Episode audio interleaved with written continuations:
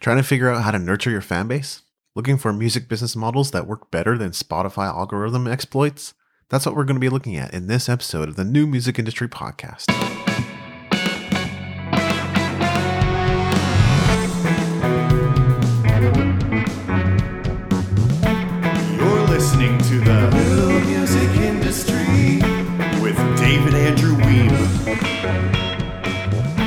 It's David Andrew. I'm back with part four of what to do with your music in 2021. In part one, I talked about strategy and mindset. In part two, I talked about tools to help you set up your website, promote your music, and do competitive analysis with. In part three, we looked at analytics, cryptocurrency, and growing your list. Part four is where you'll start to see a lot of it come together. Now, before I get to that, I made a bit of an error in the last episode. I said that my interview with Vasja Veber was 198 when it was actually 180. Not sure what I was thinking there, but there you go. Either way, we made sure to correct it in the show notes. Let's get into part four. One, connect with everyone who comes through your doors. In the past, you may have let your welcome series do the work for you, or maybe you waited for new fans to comment on a Facebook post, engage with them. Well, let's be more proactive about connecting with people in 2021. They aren't a number, nor are they an email address. When someone joins your list, celebrate them. If they buy something from you, send them a personal thanks and maybe even send them a thank you note via snail mail. We're basically talking about customer service here, and when people have a good experience with you, they tend to think of you when they need something and even tell their friends. We can't just hope and pray that people are going to stay engaged with us after they've joined our community. We've got to be proactive about learning more about them and interacting with them. You've got to love on your fans. Two, network far and wide. Did you know that employee referrals are the top source for hires? What that means is that knowing the right people makes all the difference. People do business with those they know, like, and trust. Some people want to work their way straight to the top, and unfortunately, it generally doesn't work that way. You need to start with your local scene and get to know the movers and shakers. Even in a city like Calgary, where I used to live, there were successful songwriters who I ended up connecting with. Might they know a thing or two about writing great songs? Would they know some people of influence? Could they co write with me or introduce me to a manager, producer, or label? You bet they could, but I'm not counting on that. My prerogative is to build an authentic friendship with them. And maybe next time they need an opening act or need a lead guitarist to play on their project, they'll think of me. But I need to stay top of mind with him if I have any hope of getting the call. So whether it's sending thank you notes, sharing an interesting article with him, going to their workshops, or otherwise, I'd better show up when I can.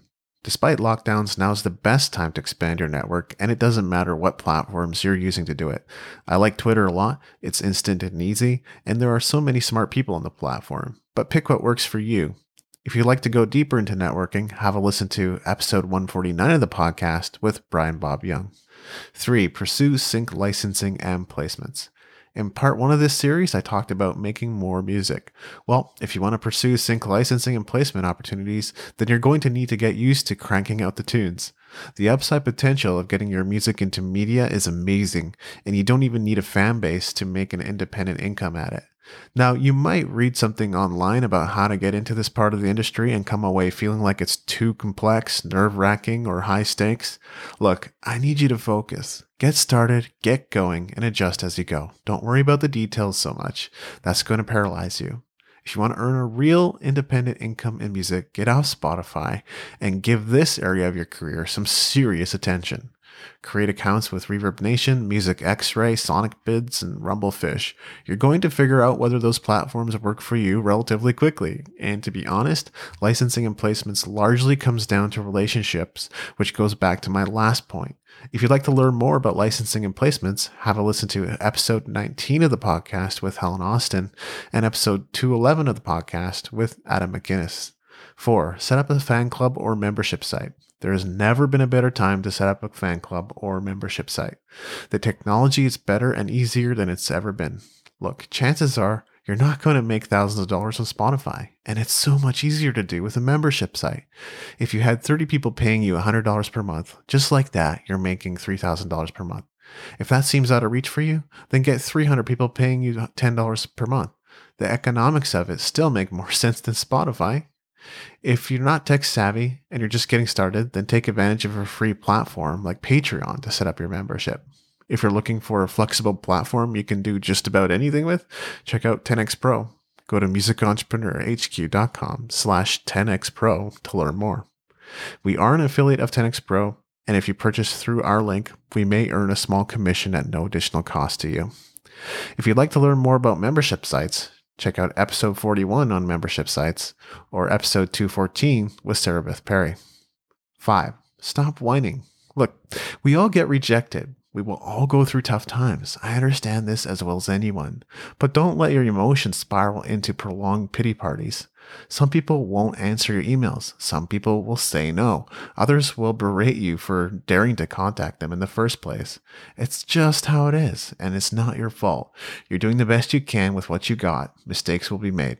Don't expect others to do what you aren't willing to do for yourself. Anything you can do for you, you should do for yourself, or you will feel disempowered in your music career. Making it music has never been easy, and it will require a tough mindset. If you need more help in this regard, have a listen to episode 216 of the podcast on offense. So here's today's episode summary. 1. Be more proactive in connecting with your fans. Make a lasting impression on them. Two, network far and wide. Show up, show your face, and get in front of the people who can open doors. Stop hiding behind your computer screen. Three, look into licensing and placement opportunities. Begin submitting your music to relevant projects. Four, set up a fan club or membership site.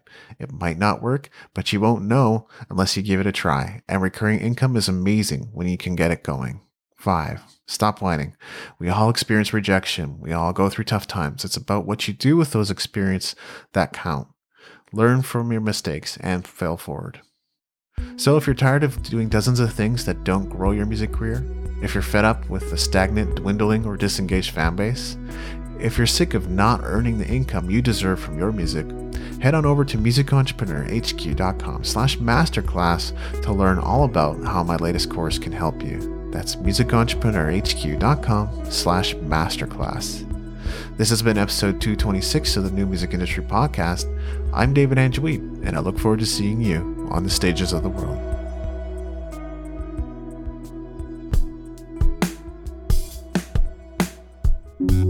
Thank you for listening.